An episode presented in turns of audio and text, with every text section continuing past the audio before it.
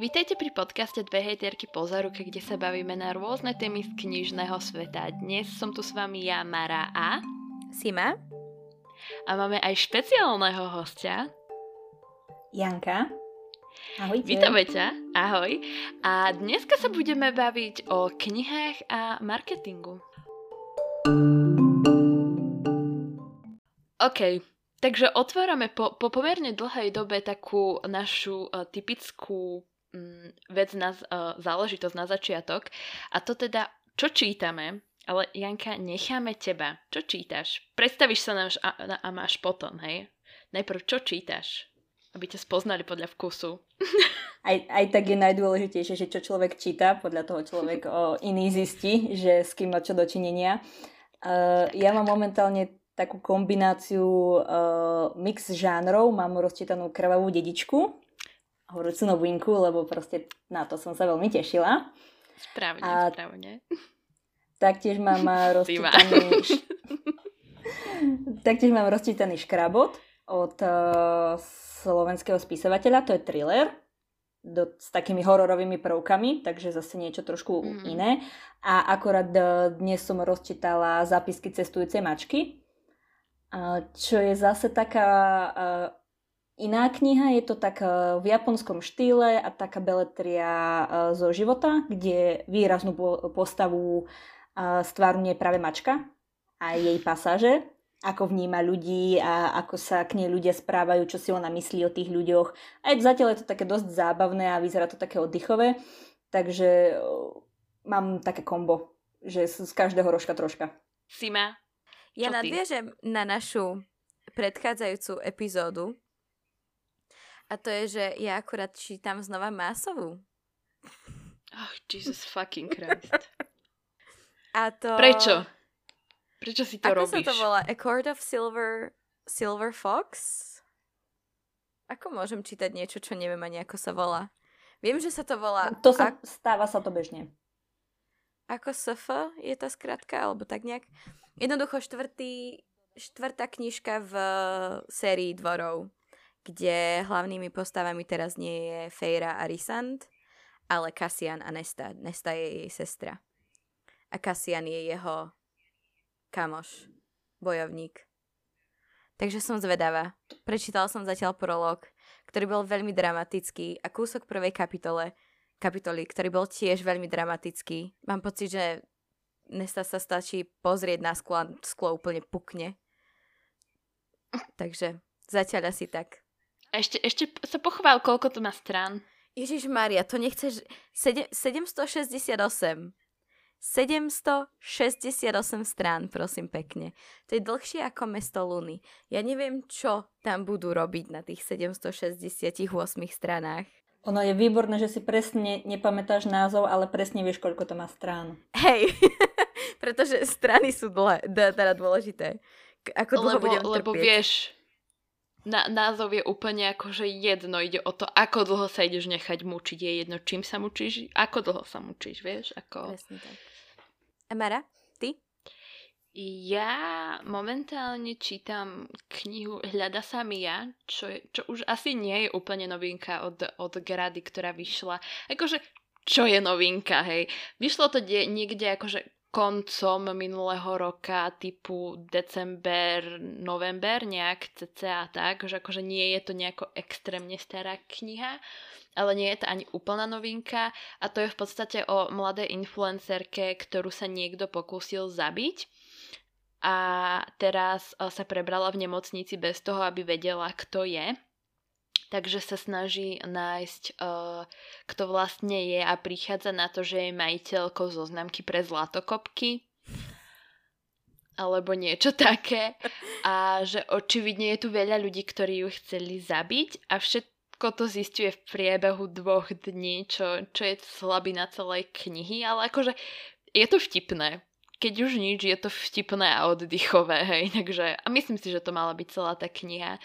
Ale uh, veľmi dobre zarába na tej zoznamke pre zlatokopky, čiže akože kebyže chcem byť ňou, neviem, či chcem byť na tej zoznamke, alebo by som ju chcela vlastniť. Mňa by len zaujímalo, ako taká zoznamka pre zlatokopky funguje. Že či tam sú akože zlatokopky, a chodia tam bohatí ľudia si ich pozerať a proste tak sa nejak zoznamia. Alebo Ja viem. je to, je Ja to, viem, ako to funguje. je to sociálna Ja sieť, som hľadala Sugar Daddyho. kde, sú, kde sa dajú normálne, že chlapi, že chcem zlatokopku. Alebo chcem Mhm. byť niekoho sugar daddy. Mhm. Hej? To máš normálne stránky, ktoré, ktoré to majú ešte aj v názve sugar niečo a ty sa registruješ, či si akože sugar mama, sugar daddy, alebo chceš byť sugar baby, hej? No a ty si vyplňaš profil, kde akože píšeš svoje záujmy a keď, e, keď si akože ten level vyššie, level up, vieš, že si sugar daddy alebo sugar mama, tak musíš dať aj koľko je tvoj ročný cca príjem, akože nie úplne presne, ale koľko je tvoj ročný príjem. A navzájom jednoducho to máš ako potom už bežnú zoznamku, že kde, kde, kde akože sa ľudia stretávajú a dá, dávajú si, že akože čo od seba chcú, že či ťa niekto chce iba rozmaznávať, že akože je mu úplne jedno, kto si, tu máš peniaze, mám ich príliš veľa, hej, do hrobu si ich nevezmem. Alebo či sú akože takí, že reálne chcem vzťah a žiaden akože no, no, že neponúkaj mi tu sex za peniaze, to ja nechcem. Potom sú takí, že áno, chcem sex za peniaze v podstate. Čiže, čiže tak fungujú stránky pre zlatokopky, keby ste chceli vedieť. Mám dva, dve odporúčania. Jaj, vítajte v podcaste. Toto je úplne normálne u nás. Život je ťažký, hej. Taký je kríza. Musíš robiť to, čo, čo, čo ti kúpi chleba alebo knihy. Hlavne knihy. Presne. Ah. Ale aby sme prešli asi k, k téme, o ktorej sa dnes ideme baviť, tak už poznáme tvoj vkus na knihy, vieme, že čítaš o mačkách, aj o thrilleroch, aj krvavú dedičku a takto. Ale kto si Janka? Kto si? Čo si? Kde si sa tu vzala? Ako dlho tu si? Kde ťa môžeme vidieť? A tak? Čo študuješ? Z- skúsim to tak nejak uh, zhrnúť. Uh, no, Všetky takto svoje začnem, životné že- úspechy. Teraz mi v hlave beží celý taký ten beletrizovaný životopis zo základnej školy, vieš, kde si sa to snažil všetko Daj, pekne daj, aj daj aj rodné číslo a číslo občianského, keď už keď tak, aby sme si aj na teba práčku mohli vzdať, vieš. To dám radšej číslo účtu a pošlite mi tie peniaze, nie? Budeš Marina Sugar Mama?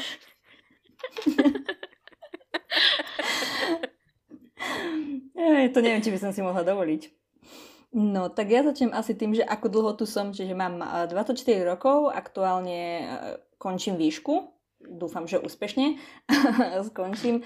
Študujem marketingovú komunikáciu, asi aj to je jeden z podnetov, prečo som sa dostala dnes eh, do podcastu. A pochádzam z Kisúc, eh, študujem v Trnave, pracujem v Bratislave, takže sa vyskytujem reálne asi tak všade ten, ten západ a, a sever Slovenska, ale ešte častejšie teda v tom virtuálnom priestore. Som blogerka tak dlho, že už eh, si vlastne ani nepamätám, kedy som začala, čiže dlhé, dlhé roky dávno dozadu, asi keď som mala 12 rokov s nejakým prvým fanfiction blogom na Harry Pottera. A uh, potom, keď prišla éra Instagramu, tak som najskôr dlho, dlho odolávala a potom som začala byť aj na Instagrame, takže som ako My Fantasy Dream na, a na Instagrame. A ostatným sociálnym sieťam viac menej odolávam, lebo som zistila, že je to strašný žrút času. Aj v tom zmysle, keď chce človek tvoriť niekde kvalitný obsah, tak uh, trávi veľa času, keby chcel byť kvalitne aj dajme tomu YouTube, aj, aj Mm. o, TikTok, Instagram a tak ďalej. Čiže ja som si to zatiaľ tak nejak okresala na, na blog a Instagram. Okresala s tým, že teda a, spolu podielam sa na nejakých ďalších projektoch. Som redaktorkou v, na portáli Multiverzum a Fantasy knihy a od minulého roka ako Multiverzum sme spoluorganizátor literárnej súťaže Martinus Cena fantázie. Takže ono sa vždy nájde niečo, kde sa človek nejak aktívne zapojí, vyžije a potom vlastne zistí, že je tak trochu všade. No dobre, takže v podstate si veľa a všade, tak by som to povedala. Ale tak akože myslím, že, že teraz si aj našim poslucháčom, ale aj hromade ľudí udrela, udrela do tváre, alebo si sa tak objavila na ich obrazovkách, odkedy sme ťa mohli vidieť uh, v rôznych reeloch na Instagrame, čo sa týka Albatrosu, alebo respektíve Kubu, nášho slovenského. Prečo si tam? Kto si? Čo si? Prečo si tam? Som stážistka na marketingovom oddelení a takže vďaka tomuto a s tým, že mi to tak nejak a, cvrnklo do nosa, ako tie povestné tri oriešky pre popolušku, mm. tak a, som mala, mám teda možnosť a, praxovať. A tým, že teda študujem aj marketing, tak aj som potrebovala zohnať stáž reálne do školy. Ideálne nejakú takú, ktorá by ma aj bavila a nebolo by to mhm. len také, že musím si to niekde odkrútiť ale reálne som chcela ideálne nejakú väčšiu firmu, kde sa človek aj niečo naučí. Že to je z knižného sveta, tak to je ako splnený sen pre mňa. A, tak teda som dostala akože možnosť uh, vypomáhať. Zatiaľ teda primárne riešim sociálne siete, keďže ono teraz v tom korona období sa mm-hmm. aj tak veľa vecí riešiť nedá, čiže nejaké eventy alebo besedy alebo takto, akože v online priestore áno, začíname makať aj na tom, ale je tu dosť oklieštené aj v, v rámci toho marketingu, že čo sa vôbec dá robiť.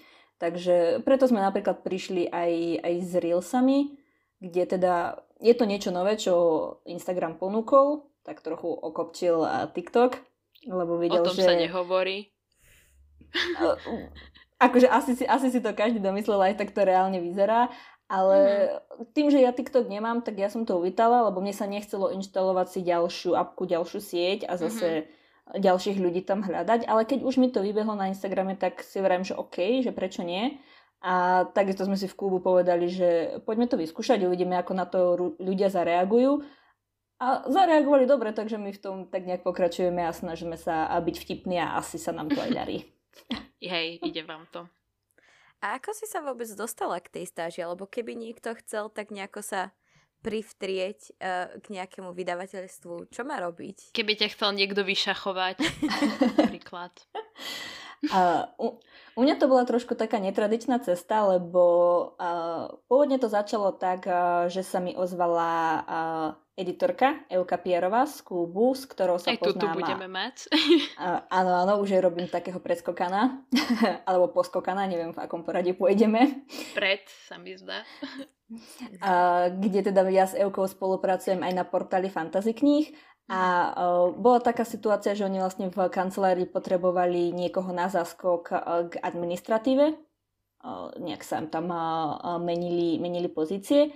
S tým, že teda Euka ma poznala, tak ma odporúčila a Začalo to akože tak na mesiac pomôcť s poštou nejaké maily a také klasické veci, čo teda samozrejme nebol problém. A keď už som tam trošku spoznala ľudí, videla som, že tam je super kolektív, že sú milí všetci, aj akože na marketingu, tak potom som sa najskôr pýtala tak nenápadne Euky, že či by sa nejako dalo vybaviť tú stáž. A potom keď som sa klasicky spýtala na marketingu, tak povedali, že áno, a v konečnom dôsledku teda teraz tá spätná väzba je, že sú aj radi, lebo dôležité je teda brať stážistu ako niekoho, kto nie je nejaký tip-top profesionál, ale chce mm-hmm. sa mhm. učiť a má ten čas. A, a do budúcna určite, ak niekto celkovo si niekde chce hľadať stáž, tak dôležité je nebať sa ozvať sa. Čiže normálne napísať buď na Facebooku, nájsť si tých ľudí na sieťach, alebo normálne mail napísať, kto som, čo som, čo by som teda hej, vedel ponúknuť a neviem, mám čas, hej, niekdy ma musí, musí mať niekto nejakú skúsenosť, ale treba zdám, že mám nie je to také akože životopisové, že chuť učiť sa, ale reálne, hej, že ja neviem, mám toľko to času, tieto dni, viem tam byť, viem mm-hmm. pomôcť a viem sa naučiť toto, s týmto už viem robiť a, a myslím si, že väčšina firiem si vie uvedomiť, že hlavne keď má niekto čas a chuť ísť niečo robiť a učiť sa, tak vie to byť prínosom. Čo je takou uh, náplňou práce teba ako, či už teda mm, stážistu na marketingovom oddelení, aj keď teda už si to načrtla, ale možno trošku bližšie, ak, ak chceš, ak môžeš o tom niečo povedať? Tak v skratke fungujeme, dá sa povedať, na týždennej báze, čiže vždy raz za týždeň máme poradu v rámci klubu marketingu, mhm. kde si povieme nejaké krátkodobé veci, ktoré chceme riešiť v tom najbližšom týždni dvoch. Jasné, že sem tam sa prejde nejaký dlhodobejší plán, že ja neviem, prvý mesiac, dva najbližšie, hej, že čo chceme riešiť. Mm-hmm. A potom vlastne pomáham zostavovať plán, lebo my si vlastne plánujeme, čo pôjde na sociálne siete uh-huh. či už je to Facebook alebo Instagram, čiže aké príspevky, aké tituly sa budú promovať, či tam budú nejaké články, keďže Kubu má aj web, kde je vlastne blog a tam uh-huh. sa pridávajú nejaké, nejaké články, či už sú to recenzie od našich blogerov alebo rozhovory, novinky a, a rôzny obsah. Takže vždy si to nejak rozplánovávame týždeň vopred a potom už vlastne buď v ten deň sa to zverejní alebo sa to naplánuje pre mňa to tak nejak znamená, že snažím sa na ten týždeň dopredu vymyslieť, čo by sme tam mohli dať, aby to bolo aj nejaké interaktívne, zaujímavé. Mm. Fotím fotografie, či už je to na Instagram alebo na Facebook. A častokrát je to také, že pozerám si napríklad, aký autor náš bude mať narodeniny, že by sme to vedeli nejako prepojiť, alebo či budú nejaké zaujímavé medzinárodné dni, bol napríklad nedávno deň eh, bez internetu, alebo mm-hmm. bez mobilov tuším. Čiže eh, takto nejak, že aby to bolo nejaké zaujímavé aj pre tých ľudí a nie iba ako keby také že strohé, alebo že každý deň len nejaké knižné fotky, ale aby sa to nejako prepájalo aj možno s nejakými zaujímavosťami. Uh, a tou interakciou. Čiže buď sú to hlasovačky, alebo potom vymýšľame, že aké reels by sa dalo urobiť. Mm-hmm. Snažíme sa pozrieť aj v zahraničí, čo robia, alebo vo väčšine prípadov, ak to funguje v zahraničí, tak je dosť pravdepodobné, že aj u nás by sa nejaká verzia dala urobiť. Keď, keď, máš takýto, keď máš takýto insight pohľad do vydavateľstva, je niečo, čo, ťa, čo si napríklad nevedela o práci vo vydavateľstve alebo o chode celej tej, um, celého toho vydavateľstva, čo ťa napríklad prekvapilo, alebo čo, čo, čo ťa zaujalo? Uh, ono je to vtipné, lebo ja som vlastne o chode vydavateľstva nevedela nič, tým, že ja som študovala masmediálku, teraz marketing, a teda akože ja som knihoval dlhé roky, ale ten knihoval taký ten like, čiže nikdy som uh, nejak e, nemala debaty možno s nejakými editormi, prekladateľmi a takto, kde predpokladám, že v rámci niektorých profesí sa študuje, že ako asi vyzerá nejaká redakcia a podobne. Ja ešte tak v novinách to sme preberali, ako vyzerá redakcia, ale pre mňa tá vydavateľská bola dosť také akože neznáme územie, dá sa povedať, keď som tam prišla. A veľmi, ma, veľmi milo ma teda prekvapilo, že všetci ľudia sú takí akože kamarátsky, ale to si myslím, že záleží skôr od kolektívu a firmy ako takej nie úplne vo vydavateľskej sfére, ale uh, sú tam tony kníh denne, asi tak by som to povedala. Čiže z začiatku som bola akože fakt, že ja som mala taký akože um, ma, malý bloger, ktorému keď raz za týždeň prišiel nejaký ten knižný balíček, tak proste bol wow, nadšená, hej, celá mm-hmm. šťastná som si opatrne rozbaľovala tie, tie, tie, tu, ten balíček, alebo obálku, alebo v čom to prišlo. No a nám vlastne vždy do vydavateľ, do, do redakcie chodia vzorky kníh, ktoré sa vlastne vydávajú, kde teda príde, dajme tomu, ja neviem, myslím si, 10 alebo 12 kusov, podľa toho, aký náklad a ďalšie veci. Čiže to príde, to sa rozbaluje, trídi sa to ľuďom. Čiže mne cez ruky začalo prechádzať o, o mnoho viacej kníh, kde samozrejme, že som si ich prelistovala, popozerala, aké sú ilustrácie, ako pekne sa leskne ten obal, je, tuto je záložka a také, také fancy vecičky, ako knihomor si všíma. Takže to ma tak akože prekvapilo tiež v dobrom a myslím si, že vďaka tomu som sa dozvedela aj o viacerých novinkách, lebo ono, ja sa ako knihomorka snažím trošku si všímať, že aké knihy vychádzajú a tak, mm-hmm. ale myslím si, že to je veľmi ťažké ja som rada, že vôbec v rámci Albatrosu uh, mám aspoň, alebo teda Albatros Media mám nejaký prehľad, čo vychádza.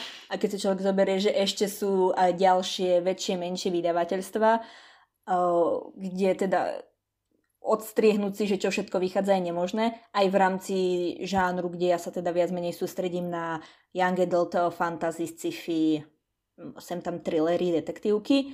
A, takže minimálne mi to dalo taký väčší rozhľad, že čo všetko vychádza a ako veľa ľudí sa na tom podiera, aby si to ten čitateľ mohol chytiť do ruky a prečítať. Takto ja si myslím, alebo minimálne za mňa, ja osobne som pochopila, že aký asi náročný a zdlhavý a plný ľudí je to proces, kým má vysť kniha. Potom, ako sme sa bavili s Erikom, kde si na úplne začiatku nášho podcastu, Ale tiež som to zistila iba vďaka nemu, že tiež si mala akože takú, takú studenú sprchu, že, že aha, počkať, tu nie je len prekladateľ, editor a tlačiareň. A, áno, akože ono to bolo dosť také, že už len keď som zistila, aké komplikované, keď sa kúpia práva na nejakú knihu, a potom, dobre, dá sa to, dá sa to prekladateľovi, koľkokrát sa postila preklad na schválenie, obálka, ak nie je úplne totožná kúpená, tak pre, obálka sa posila na schválenie, sadzba sa posila na schválenie, ešte predtým, než vôbec my začneme dávať dohromady ne, ne, ne, nejaké, nejaké slovenskú, nejakú slovenskú verziu a potom samozrejme prvá korektúra, nejaká druhá, tretia. Mm-hmm. Tým, že teraz fungujeme viac menej na home office tak ešte som v takej pozícii, že keďže som v kancelárii, tak e, častokrát to tlačím a redaktorom a posielam im to kuriérom domov, tak už len keď vidím tie stohy papiera, lebo samozrejme nie všetko sa dá v tej elektronickej mhm. forme a vôbec im to nezávidím, lebo sú to haldy textu, kde fakt to musia prechádzať niekoľkokrát, vráti sa to prekladateľovi a, a jedno s druhým. A potom väčšinou príde ešte z davu taká tá otázka, a kedy to už bude hotové? A úplne som sa vďaka uh, tomu insidu uh, v Albatros Media uh, viem sa už vžiť do tých ľudí, že to nie je také jednoduché povedať jeden dátum, že vtedy a vtedy to bude hotové, lebo si človek môže naplánovať čokoľvek a od uh, chybného notebooku cez uh, chyby v tlačiarni alebo čokoľvek sa proste môže stať a posunie sa to Hej, presne toto deň, si... dva, týždeň, hej. Presne toto si neuvedomujú.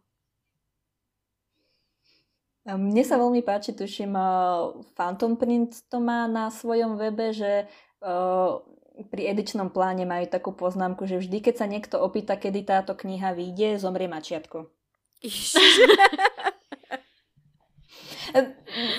tak, akože významovo, nepamätám si úplne doslovne, ale v takomto význame a neviem, či im to funguje, že sa ľudia prestali pýtať, alebo či už to tí ľudia ignorujú, ale majú to akože minimálne je to také zaujímavé, že doteraz som si to zapamätala, ako náhle som to videla, že že nie vždy je to úplne taká tá super otázka, že a kedy, a kedy, a už máte dátum, a bude sa to posúvať, a, a prečo sa to posúva, a čo sa stalo.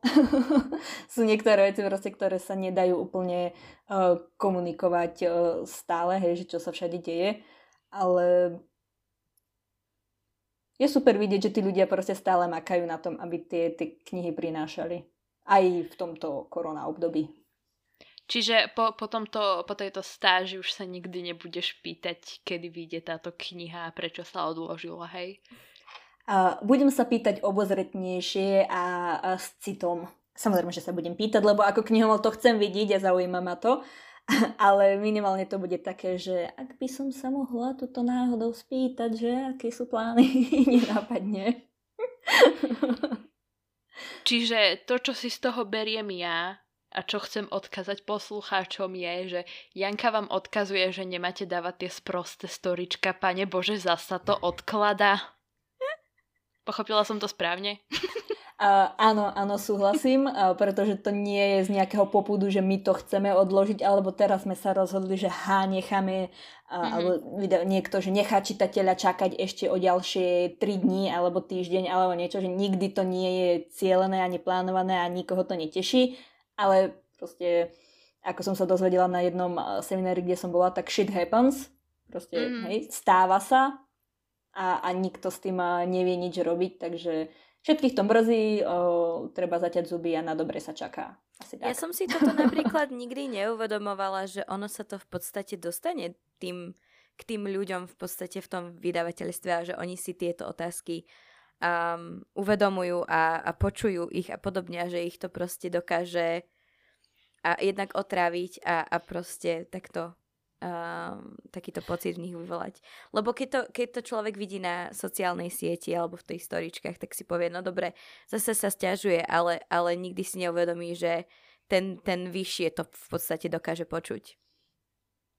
Akože ono to určite vytvára, dá sa povedať, o nejaký tlak. Ja teda nie som v tej pozícii, že mm-hmm. by som to vedela až tak posúdiť a určite už po nejakých rokoch tí ľudia to vedia aj filtrovať, ale uh, minimálne aj u nás v redakcii viem, že tí, tí redaktori, editori uh, pôsobia a sú klasicky na sociálnych sieťach a snažia sa o nejakú takú interaktivitu. Čiže aj samozrejme vidia uh, také tie hejty od ľudí alebo poznámky a tak ďalej a určite akože to nie nejaké úplne že super príjemné. Na druhej strane, ak niekto niekoho pochváli za dobrú prácu, tak verím, že vidia aj to a že zase to je ten opačný princíp, že zase niečo dobré a milé vidia. A keď sme teda pri tých milých dobrých veciach, tak si teda spomínala, že čo je, čo je náplň tvojej stáže? Hovorila si o Rilo, hovorila si o tlačení a prekladov dopredu, čo, čo akože tu mňa napadlo, že ja kebyže mám takú možnosť, tak ja si to vždycky vytlačím dvakrát a tú knihu si prečítam. Nenapadlo ťa to, že jednoducho čorkne, že si vytlačíš jeden vytlačok pre seba? A vieš, čo je ešte horšie, keď tam máš v maili. Vieš, že by si si to proste len, len otvoril, veď to sa nikto nedozvie. A ja si stále hovorím, že nie, že budem tá... Na jednej strane, že budem tá poctivá a počkam si na knihu. Potom si hovorím, že chcem si to prečítať v takej tej super verzii, kde už to bude pekne s obálkou, že si to pohľadkám, ovoniam si to, hej, pozriem si mapku. Najviac som asi bojovala pri krvavej dedičke, kde sme teda ako Kúbu robili súťaž o predvýtlačky. Mm-hmm. Keďže som bola v kancelárii, tak som ich tlačila a balila potom výhercom. A už som tak rozmýšľala, že, lebo o, je to také, že však hej, vytlačím si navyše, to akože až taký problém by to nebol. Na druhej strane si hovorím, že ale ja si tú knihu chcem, chcem si užiť a chcem si úplne počkať na, na, na, na to, hej, takže prečítala som si asi prvé dve kapitoly, tomu som neodolala. Potom som si povedala, že, že nie, nie, nesmiem, nesmiem.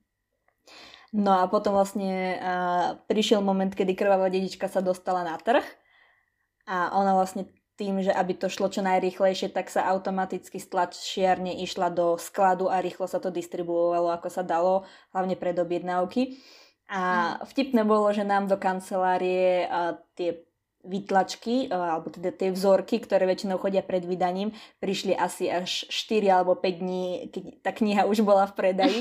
Takže my sme vlastne všetci len trpli, a takisto s Eukou, Euka už taká, že ja chcem vedieť, či to dobre vyzerá, či proste či to dobre vytlačili a, a to, lebo ten prebal na krvavej dedičke je jemne taký lesklý, mm-hmm, by evokoval krv.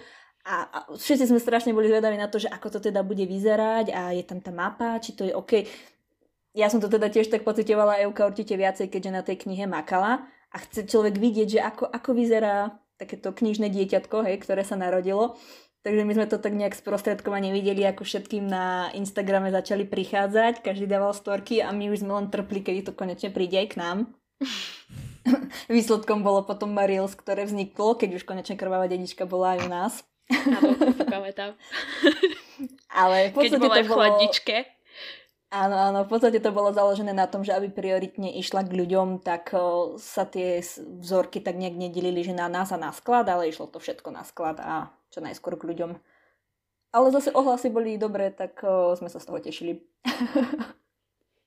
no ale aby sme sa teda posunuli aj mimo tvojej stáže, tak ako si povedala na začiatku, to, čo študuješ, je jeden z dôvodov, prečo sme si ťa tu aj zavolali.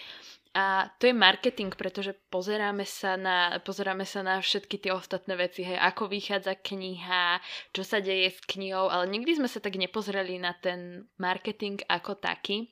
Keď si blogerka, lebo odtiaľ sa v podstate poznáme, tak uh, hovoríš tiež, že si tu bola strašne dlho. A všetci sme začínali na, na blogoch a momentálne teraz sa tá sféra posunula úplne, úplne inak. Tak by nás zaujímalo a hádam aj našich poslucháčov, že ako to vnímaš, tento posun, že, že pred pár rokmi bol blog to, čo bolo in. Momentálne teraz, ak nie si na Instagrame, tak smola a už aj z Instagramu kvôli algoritmu a všetkým týmto veciam sa stáva také, že s Bohom ideme na TikTok, hej, že a aký, aký máš pocit, možno aj ako knihomolka, blogerka, ale aj ako človek, ktorý sa tak trošku viacej rozumie do toho marketingu, že ako to vnímaš? Je pravda, že to vlastne viac menej bolo sústredené všetko na tých blogoch, kde mm-hmm. teda ale tá kvalita tiež bola rôzna, ale zase nebolo tých bloge- nebolo blogerov až tak veľa. A, a keď si človek vytipoval tých dobrých blogerov, ktorých pravidelne sledoval, ako som to napríklad ja mala, že to boli takí, že tam som si pravidelne chodila, lebo som mm. napríklad mala podobné záujmy alebo štýl čítania kníh s tými ľuďmi, uh, tak uh, vtedy to bolo ako keby také ešte na výslni a postupne to začalo prechádzať ten Instagram a myslím si, že najmä z dôvodu, že všetko sa zrýchlilo a ľudia sú nechcem povedať, že lenivejšie čítať dlhé texty, aj keď sú, ale a skôr to majú uh, rýchlejšie a pohodlnejšie, keďže väčšinu času trávia asi skôr na mobiloch, takže na mobile si skôr pozrú na Instagrame nejaký popis, uh, peknú fotku a možno nejaké percento sa preklikne aj z Instagramu potom späť na blog, lebo stále uh, to tak evidujem, že stále nejaké blogy prežili. Povedal by som, že možno také tie úplne také tie amatérske, jednoduché, kde vlastne recenzia bola skopírovaná anotácia. Zase teraz skôr myslím, že ja. obsahovo, že, že, že skopíroval niekto anotáciu, napísal tam uh, vlastný názor, ktorý bol ešte kratší ako tá anotácia a dal tam nejaké hodnotenie. Uh, tieto blogy, aspoň ja ich tak už nejak uh, nevidím, mám pocit, že po tých sa zľahla zem, že ostali uh-huh. blogery, ktorí píšu také tie dlhšie rozpísané recenzie, uh, pre ľudí, ktorí ešte stále majú chuť prečítať si viac o tých knihách a myslím si, že tí ľudia stále sú, aj keď už to asi nie je taká úplne väčšina. A čo sa týka možno Instagramu a TikToku, Facebooku, keď to zoberieme ako mm, také tie tri hlavné siete, ktoré tu sú, tak je pravda, pre mňa že... Facebook už trošku umrel, lebo, lebo v podstate kto je na Facebooku, hej? Odkedy, odkedy sa dal stiahnuť Messenger, tak už nikto nie je na Facebooku. Svojím, svojím spôsobom áno, že ten bežný užívateľ to tak vidí, že väčšinou je tam, kde sú všetci ostatní ľudia. Mm-hmm. Z marketingového pohľadu najviac ľudí je aj tak stále na Facebooku, keď sa človek pozrie, že koľko je užívateľov, nejaké akože štatistiky. Samozrejme, že líši sa to možno od krajiny, sú napríklad ja neviem, Japonsko alebo niektoré krajiny, ktoré zase majú úplne svoje nejaké interné siete, uh-huh. mimo tých, tých svetových, ale stále Facebook má ako keby najväčší objem používateľov, možno tým, že je tu akože kvázi dá sa povedať najdlhšie, takže sú tam stále nazbieraní. A povedal by som, že asi záleží, aká je cieľová skupina. Ak, dajme tomu pri knihách, ponúkam knihu, ktorá je pre mládež, kde by to bolo možno nejaký Minecraft alebo hej, e, kniha pre cieľovku 12, 13, 14 rokov, tak na TikToku ich viem zachytiť určite, mm-hmm. lebo mhm. tam pravdepodobne budú. Instagram to isté, Facebook možno už slabšie. Na druhej strane možno tu mám uh, horor alebo thriller, ktorý dokáže zaujať uh, tínedžera, ale takisto aj no, klasicky už dospelého čitateľa. Takže dospelého čitateľa na TikToku asi by som ťažšie niekde hľadal a ten Facebook je stále ešte taký, že má širokú škálu, že dokáže rôzne cieľové skupiny zachytiť. V tomto je podľa mňa ešte stále dobrý. Je pravda, že už je tam pretlak, je tam veľa stránok, veľa skupín a veľa obsahu, takže zase človek sa musí o to viacej snažiť, aby niekde vynikol, aby si ho ľudia všimli a aby dokázal zaujať tých ľudí. Čo môže byť na jednej strane aj výzva a keď to človek uh, vie robiť alebo sa chytí a chce, uh, mm. tak sa dokáže pre, presadiť aj, aj na Facebooku. Instagram je, by som povedala, taká zlatá stredná cesta, kde je stále veľa ľudí. Uh, Sice teraz s tým algoritmom je to také triky trošku a uvidíme, ako sa to ustáli, ale stále je tam veľa aktívnych ľudí, Stále sú tam aj blogery, ktorí ešte stále aktívne blogujú. A ja verím minimálne, že v tom knižnom segmente sú stále ľudia, ktorým nevadí čítať aj tie dlhé recenzie, takže podľa mňa ten blog ako taký ešte stále prežije.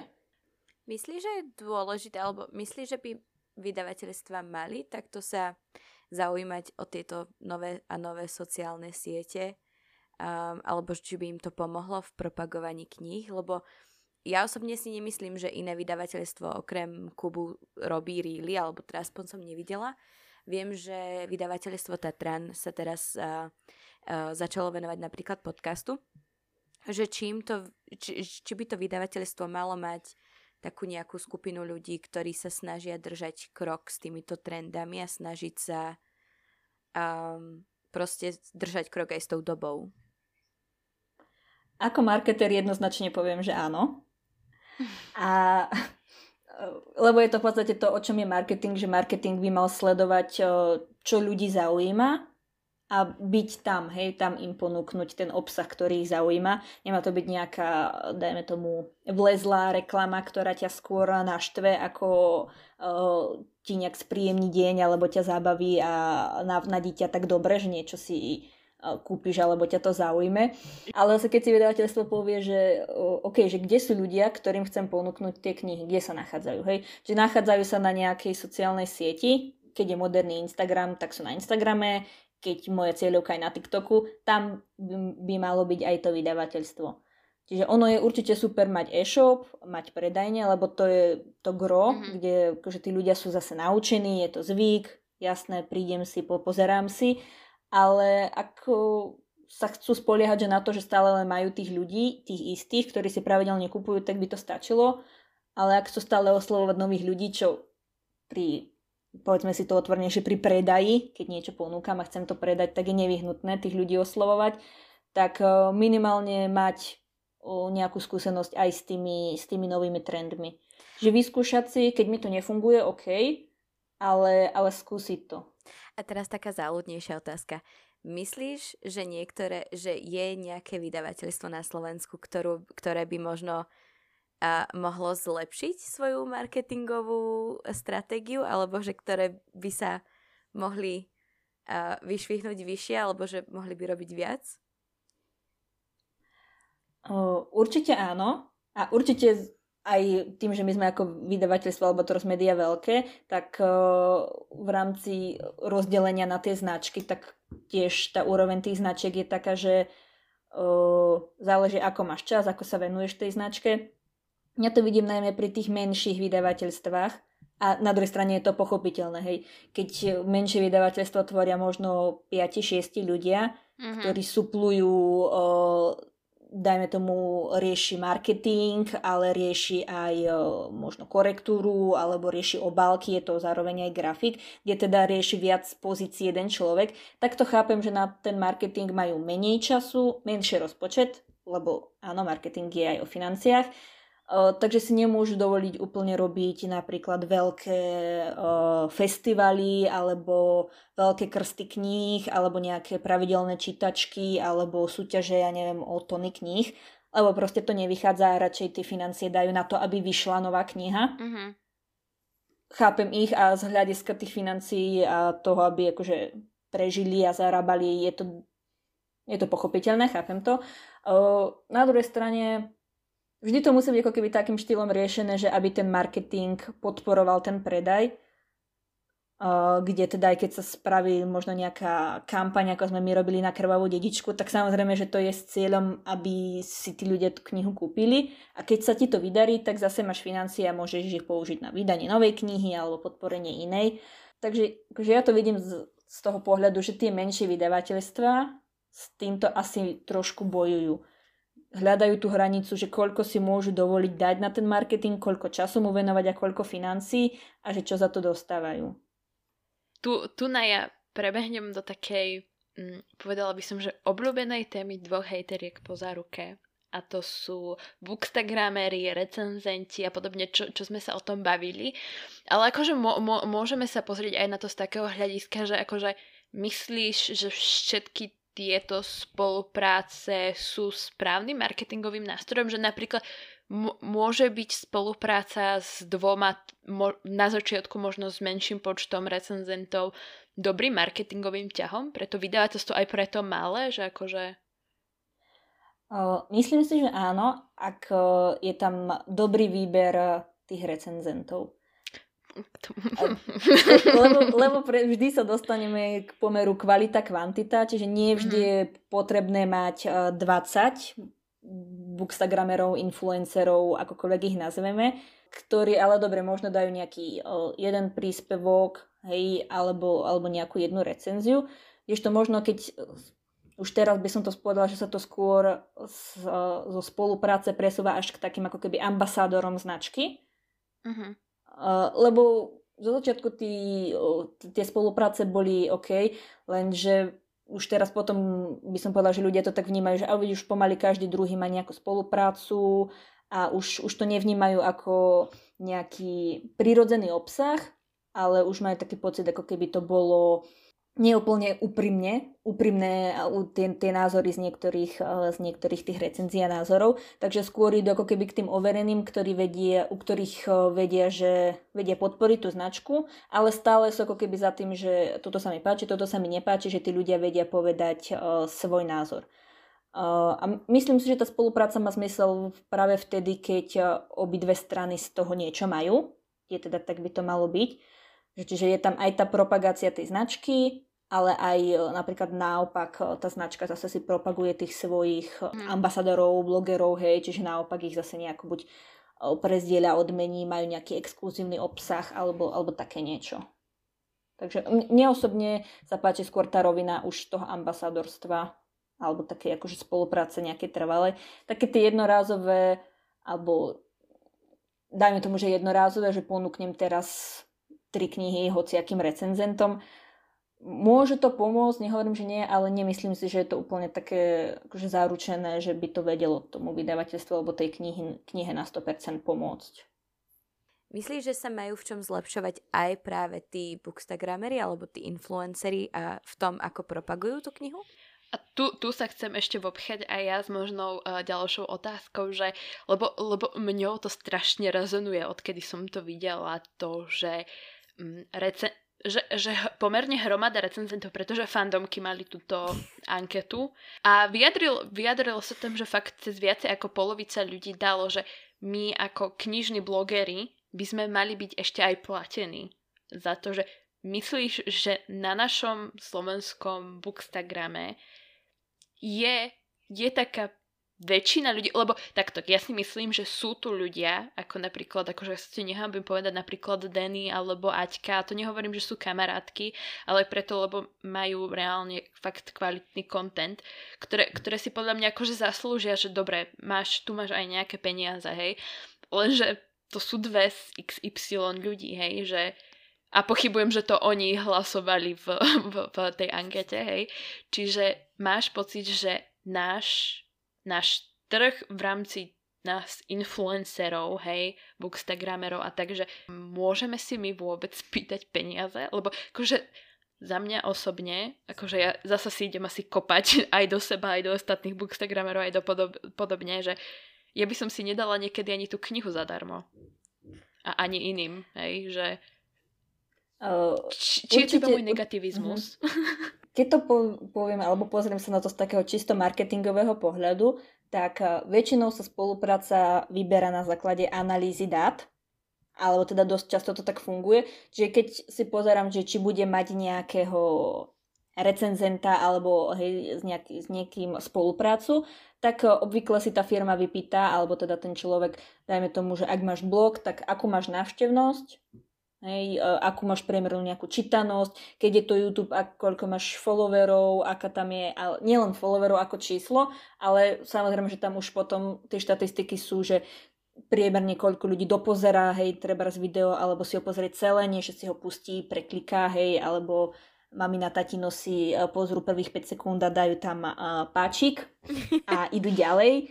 To nie sú úplne hej, takí tí, uh, tí ľudia a tá cieľovka, ktorú tá firma potrebuje, tak tiež si vedia pozrieť, uh, či tí ľudia, ktorí sledujú alebo príjmajú ten obsah, sú vôbec zo Slovenska, lebo uh, je aj, aj pri celebritách sa to často stáva, že majú uh, 10 tisíce followerov, ale čo z toho, keď prevažná väčšina je zo zahraničia, kde moja firma neponúka, dajme to tak, že moja firma mm-hmm. neponúka žiadny, žiadny tovar, hej, neviem im to tam poslať, nie je tam naša pobočka, takže zase mi to nejako nepomôže. To sú čisto také tie analytické, by som povedala, ten taký ten analytický pohľad.